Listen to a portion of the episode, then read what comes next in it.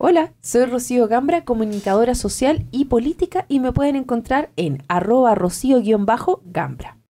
Hola, soy María Pía Bravo, ingeniero comercial. Me dedico a transmitir mis conocimientos en administración de empresa y me pueden encontrar en @pia.mentora. Y yo soy Alejandra Ganter, soy consultora en Chucao Consultores, me dedico a planificación estratégica y liderazgo y pueden encontrar toda la información en nuestra página web chucaoconsultores.cl.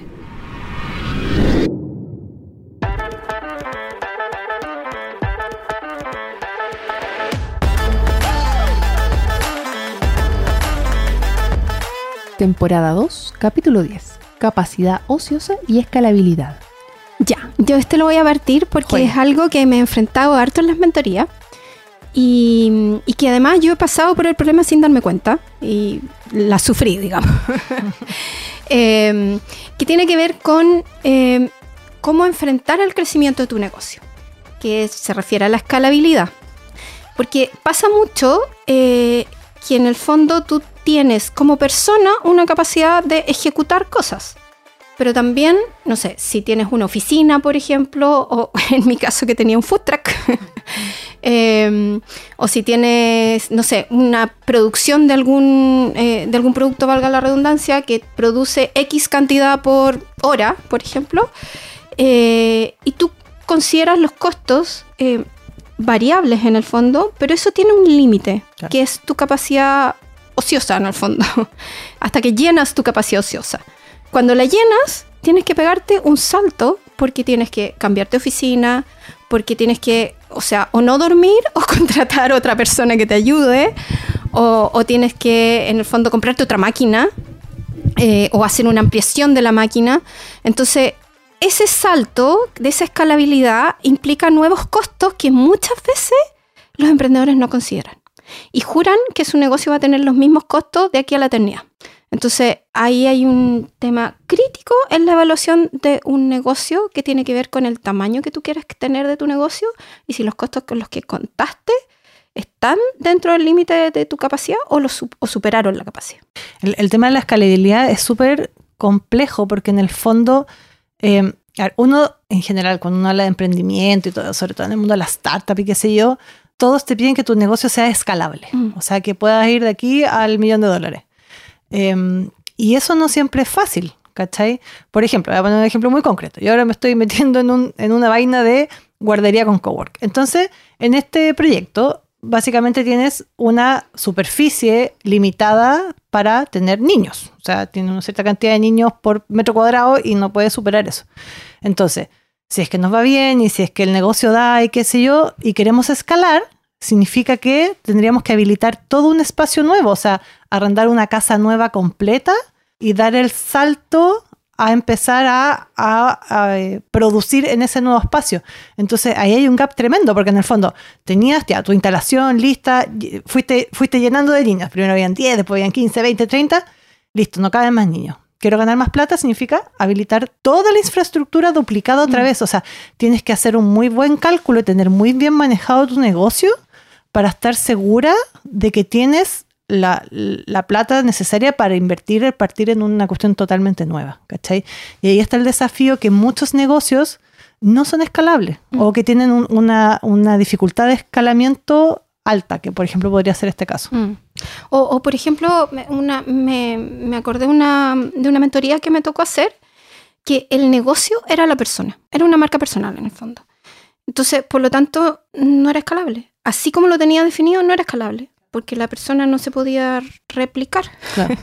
Entonces tuvimos que como que cambiar como la marca y transformar en el fondo, poder replicar a la persona como con las características, y que la marca tuviera que ver con un concepto y no con una persona, y ese concepto tenía las mismas características que tenía la persona, porque así ella podía replicarse, en contratar a muchas más que fueran como ella, y ampliarse. Y efectivamente en eso está y le ha ido súper bien. Es un punto clave, porque cuando es un proyecto que depende de tus horas, lo siento, pero son 24 y tienes que dormir y tienes que comer y tienes que... Entonces, ahí está el desafío de cómo en el fondo tú puedes buscar estrategias para diseñar otros modelos de negocio o complementar con algunos modelos de negocio que tengan mayor escalabilidad. Por ejemplo, un curso online. Ya, listo, el curso está grabado y lo podéis repetir N+1 veces y eso te va a generar un ingreso. Eso super, por ejemplo, un curso online es súper escalable. Ahora, no digo que sea fácil. Tener un curso que se venda mucho, no es fácil. Sí, es bastante complejo el poder analizar esto. O sea, ¿dónde está tu piedra de tope, tu drum bust? Y eso es en la medida que tú vayas descubriendo cuál es tu nivel para poder escalar. Pero si es que el concepto tiene el problema o si lo tienes, o si es un proceso, una parte de tu proceso, ¿cuál es el problema? Y eso irlo cambiando. Y aquí tengo como varios ejemplos. Uno es lo que nos pasa a nosotros como medio de comunicación, que también tiene que ver con cuánto detalle o cuánto tiempo cuánto control tienes sobre lo que está pasando abajo. Por ejemplo, acá nosotros tenemos a Cristian, grande Cristian, que es el que hace de la postproducción de todo lo que hacemos. Entonces, en la medida que él automatiza eso o se lo pasa a otras personas, pierde control sobre la línea editorial de lo que está pasando, por ejemplo. Entonces, ahí tú tienes también que ver si es que la escalabilidad de tu negocio tiene el aumentar el negocio va a ir en desmedro del control que tú tienes. De la calidad. O sea, claro, cuando escalas, pierdes calidad. O puede, es muy probable no que necesariamente. Es muy probable que ocurra o puede pasar, claro. Tenéis que implementar un sistema de control súper y muchos protocolos. En el fondo tenéis que meterle inteligencia a la estandarización de lo que haces. Claro, y eso es lo complejo, porque cuando estás generando productos, como en el caso nuestro, tienes que tener ahí control y cuántas horas vas a ser capaz de escuchar todo lo que está pasando cada una de esas cosas o si vas a confiar en el criterio de las personas que están generando ese producto y ahí ir tomando decisiones y ser nuevamente consciente de las decisiones que estás tomando en cada una de las partes del proceso, porque vas a perder control, sí, voy a confiar aquí, sí, porque necesito crecer. Ahora, esa costa cualquier cosa es con cualquier persona y esas son las decisiones que tú tienes que ir tomando también en un negocio como este, por ejemplo. Pero se puede, ¿eh? O sea, lo que yo te digo que muchas veces pasan con los emprendedores que parten haciendo algo que en lo que son expertos. Y por lo tanto, el conocimiento de lo que están haciendo está en su cabeza, es un intangible. Entonces, transformar eso en algo replicable implica un proceso de conceptualización de lo que tienen en su cabeza, ¿cachai? Que no es fácil hacerlo solo. O sea, como que en eso, de nuevo, es fácil contratar, es necesario contratar un mentor. No es fácil hacerlo solo. Entonces, pero se puede transformar eso en una conceptualización, eso lo transformas en protocolos y luego una capacitación a las personas que lo van a implementar. Es súper necesario, pero... y ahí es cuando le cuesta a la gente hacer eso. Sí, pues que es súper importante porque generalmente, y yo creo que ese es uno de mis problemas, por ejemplo, está todo en mi cabeza. Entonces, para poder... lo sabemos. Lo he dicho. Claro, pero para poder hacerla bajar necesitas como manuales de marca para otros embajadores que te vayan representando. O sea, otras personas cuando empiezan a hablar por ti tienen que tener una línea de base que las puedes obtener a través del tiempo. Por ejemplo, aquí con Cristian, que hemos trabajado juntos ya 2 años, entonces sabemos dónde está cada uno, o una persona que entra tiene que tener un manual de qué es lo que se espera, para dónde va, cuál es tu marca. Por ejemplo, este que tú también señalabas que era una persona, la que era una marca que después pudo encontrar a otras personas, pero lo tuvo que hacer consciente, lo tuvo que bajar y lo tuvo que pasar a la próxima persona que entrara. Porque... Es que la estandarización y la protocolización de procesos es fundamental. O sea, cuando uno parte a pulso. Parte a pulso y va, claro, y lo hemos conversado también otras veces, cuando uno parte tiene que partir súper liviano y flexible, o sea, tienes que ser capaz de pivotear y cambiar el modelo de negocio porque cachaste que no eran ensaladas, sino que era catering saludable como le tocó a la Pía. Pero una vez que ya estás teniendo un flujo relativamente ordenado y necesitas justamente escalar, que es la segunda fase, escalar no es lo mismo que emprender, ahí tienes que primero hacer el ejercicio de organizar, o sea, de estructurar todo. O sea, de hacer protocolos, de hacer manuales, de hacer estandarizaciones de procesos. Y algo que no hemos comentado que también es fundamental es la automatización. O sea, tú puedes escalar mucho sin llegar, por ejemplo, a tener que contratar más personal si primero automatizas todo lo que es automatizable. ¿Cachai? Ahí hablábamos en el podcast anterior de la inteligencia artificial y todas las herramientas que en verdad nos pueden ayudar a sacarle más horas al día antes de tener que pegarte el salto, por ejemplo, a contratar más personas. Sí, sí. Eso es un súper buen tema, porque hay muchas tareas que son administrativas y repetitivas o repetitivas dentro de lo que hace, y esas tareas las puedes soltar a través de la automatización. Por ejemplo, las cotizaciones. O sea, yo me acuerdo con Alejandra cuando trabajábamos juntas y tenía que hacer un proyecto que era en la parte de ingeniería. Pucha, que nos costaba con tu papá, que inicialmente decía, es que cada uno era, entonces partía de cero cada vez, cada proyecto, cada una de las veces. Entonces, perfectamente podías tener una planilla que fueras ajustando, pero acá cada proyecto cada vez. Entonces, eso es demasiado tiempo, te suma el costo que tiene solamente esa cotización, por lo tanto el proyecto, y por tanto te vuelves poco competitivo también con el resto de lo que está pasando alrededor. Sí, y ojo que cuando hablamos de automatización o de digitalización o lo que sea, inteligencia artificial, no piensen en cosas complejas, son cosas simples. Por ejemplo, ¿cómo resolvimos el tema de las cotizaciones? Finalmente hice un documento que estaba en un Drive, que era un Google Docs, o sea, era como un Word para los que no usan la plataforma de Google, y que tenía todos los párrafos posibles. Entonces, si el proyecto iba con una reja de desbaste, a ver si el título reja de desbaste y el párrafo que explicaba la reja de desbaste. Entonces, ¿qué es lo que hacía el ingeniero? Hacían el diseño del proyecto y borraba todos los párrafos que no tenía que usar. Y era súper rápido. Incluso lo podía hacer yo, porque si el ingeniero me pasaba ya la descripción, el puro diagrama de flujo del proyecto, yo ya podía ver la reja de desbaste, el reactor, qué sé yo. Entonces yo sacaba lo que no iba y dejaba lo que iba. Y era súper rápido. Me acordé de una conversación que tuve con mi hermano. Mi hermano tiene todavía una agencia de viaje que se especializaba en viaje estudio. Entonces, había una época del año en que sacaba, decenas de buses al mismo tiempo. Entonces, obviamente que perdía el control. Claro. Porque normalmente, si iba con un colegio que son 3 cursos, iba él como acompañando los 3, y iban 3 coordinadores en cada bus, pero él estaba siempre ahí. Pero cuando eran estas decenas, como que él perdía el control. Entonces, vivía enojándose con las coordinadoras o guías que iban a cargo de cada curso porque no hacían cosas que para él eran obvias. Entonces, yo siempre le decía, para ti son obvias. Escríbelas. Pero no tienen por qué ser obvias para otra gente que ha tenido otras experiencias trabajando con otros jefes, con otras culturas. Entonces, ponlo en un papel y di, estas son sus obligaciones. Sí. Pero le costó mucho, porque para él era todo obvio, era todo como de criterio. No es de criterio, es tu forma de pensar, es tu negocio como tú lo has dirigido y como tú lo has dibujado. Sí, es que sabes que escribir lo obvio, no todo, a ver, no van a hacer protocolos de todo porque se van a volver locos y no les va a dar la vida para hacerlo, pero hay ciertos procesos que son críticos. Por ejemplo, en este caso, la experiencia del usuario tenía mucho que ver con la coordinadora que estuviera a cargo, claro. O sea, por lo tanto ahí había un proceso crítico.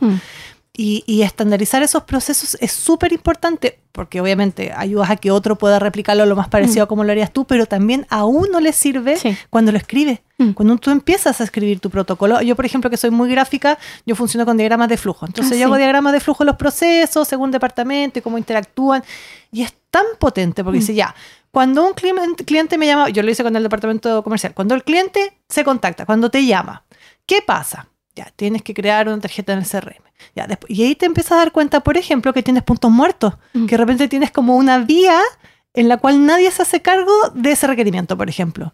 Que a veces, hasta que no lo escribes, no lo ves. O cuando hay cosas que se quedan paradas ahí porque en el fondo la tarea anterior se demora mucho más que el resto en avanzar. O no es ni un departamento ni del otro, entonces no lo toma nadie y queda muerto, ¿cachai? Ahí yo soy mucho más análoga. Si tú dices gráfica, a mí me gusta ver o la pizarra o un papel craft, así un papelógrafo donde lo pueda visualizar, pero en el computador me cuesta más, ¿cachai? Como irlo viendo. Necesito como el papel, lo tangible, para poder ir dibujando y haciendo estos punteos o esas gráficas que pasan. Lo choro es que con esto del diagrama de flujo, que yo también hago así los procesos, es que tú tienes el proceso en tu cabeza como lo que tiene que pasar. Pero hay muchas partes en que puede no pasar. Claro. Entonces, bueno, ¿y qué haces cuando no pasa? Exacto. Y ese qué haces cuando no pasa es como que se desata toda otra parte que muchas veces queda a nivel a la decisión del que lo tiene a cargo como de criterio. Y ese criterio puede ser súper distinto. Sí.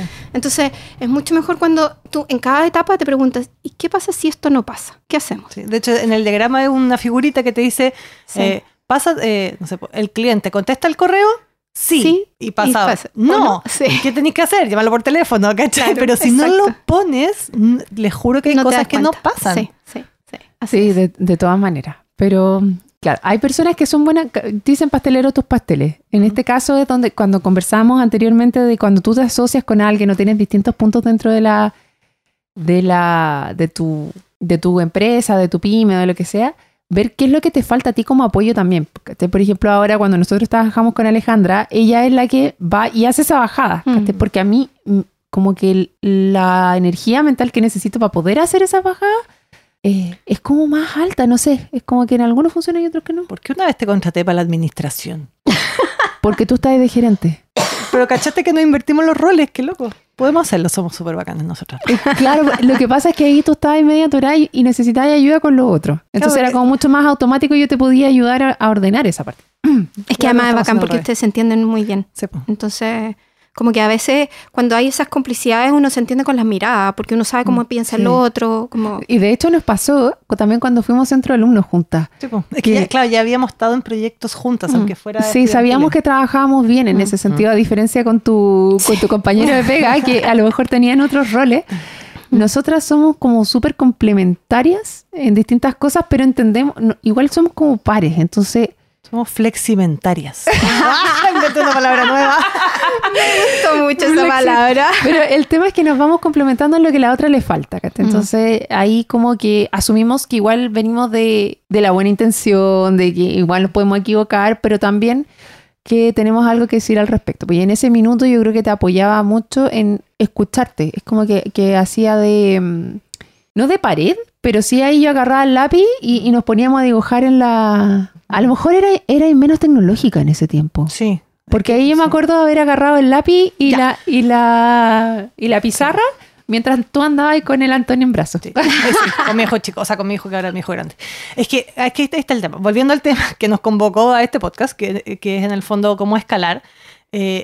A mí me pasó, claro, que en esa empresa teníamos un montón de problemas de que era inescalable porque todo era artesanal, manual, siendo una empresa de ingeniería, o sea, hacíamos ingeniería, pero todo era único y cada cliente era especial, no sé qué. Y yo por eso me volví una fanática de la digitalización. Yo no tengo una base digital. De mis tres hermanos yo era la más bruta en lo que era uso del computador. Mis hermanos son secos. Pero en algún minuto dije, es que yo no puedo escalar, esta empresa va a seguir siendo lo que ha sido todo este tiempo, si es que no somos capaces de digitalizar, protocolizar, estandarizar. Y ahí empezó mi rayadura con lo digital. Sí, para mí no es una cuestión que me nació porque me encantan los computadores. Yo odiaba trabajar en el computador, era lo peor que me podía pasar. Pero entendí que era mi herramienta para crecer. Y yo creo que ahí va un poquito como el abrirse a entenderlo como una herramienta fundamental si querés escalar. Y yo creo que, un poquito recapitulando también, cuando uno parte, cuando emprende, es súper sano evaluar si es que el proyecto tiene escalabilidad. Yo creo que eso, pensarlo como parte, así como es un presupuesto y ver cuánta plata puede ganar mensual y todo, también tener claro la escalabilidad de ese proyecto. Y ojo, que puede ser que tú digas, ¿sabes qué? Aunque no es escalable, le entro, porque me genera unas lucas que me parece que son razonables, qué sé yo, pero tú sabes que llega hasta ahí, ¿cachai? Y si es que es escalable... Tienes que tenerlo súper claro y saber qué es lo que va a significar ese escalar. Y saber en el fondo cuál es tu capacidad límite. Claro. Porque cuando tienes que dar el salto, que no te pilles desprevenido. Claro. ¿Cachai? Porque de repente te puedes enfrentar a un tremendo proyecto, por ejemplo, y en la mitad del proyecto te quedaste sin capacidad porque no te diste cuenta cuando enfrentaste el proyecto. Claro, por ejemplo, podés contratar gente. Oye, contrataste 2 personas y resulta que te diste cuenta que para poder financiar esas contrataciones tenías que escalar hasta un nivel de ventas que de pronto topaste. Claro. ¿Cachai? Sí, y es bien interesante, me quedé pegada un poquito en lo que tú señalabas antes, que claro, yo antes era muchísimo más cuadrada de lo que ahora y me traía muchos problemas y veía a la Lita que era como súper flexible y que le se llevaba súper bien con todo, y yo lo que empecé a desarrollar más son mis habilidades de comunicadora. Entonces es como que de repente hay que tener cuidado con estas cosas, que lo que no se usa se atrofia igual, ¿cachai? Entonces claro, una de la otra empezamos a desarrollar las otras características para ir escalando en lo que queríamos hacer. Loco. Y de repente se empezaron, ahora que lo pienso, se invirtieron los roles, claro. Entonces vamos a tener que empezar a hacer ejercicio de vuelta en el otro lado, ¿cachai? Porque es importante, porque cuando tú le pones mucho foco a una parte de lo que tú quieres ir avanzando, puede que otra se te empiece a quedar atrás de vuelta. Entonces tienes que volver a recuperarla para que vuelvas a crecer y avances en el próximo escalón. En el próximo escalón, porque algo que antes no era un tope, después empieza a ser. Sí, sí. Qué buena esto, como que se atrofia. Me hiciste acordar que a mí me encanta salir de viaje, entonces cuando de viaje como conociendo. Entonces cuando mis niñitas eran chicas salíamos mucho de camping y como explorando. Entonces yo era seca para el mapa. Y ahora cuando viajé con mi hija, como entre medio pasó mucho tiempo que no viajé, súper perdida con los mapas, pero súper perdida.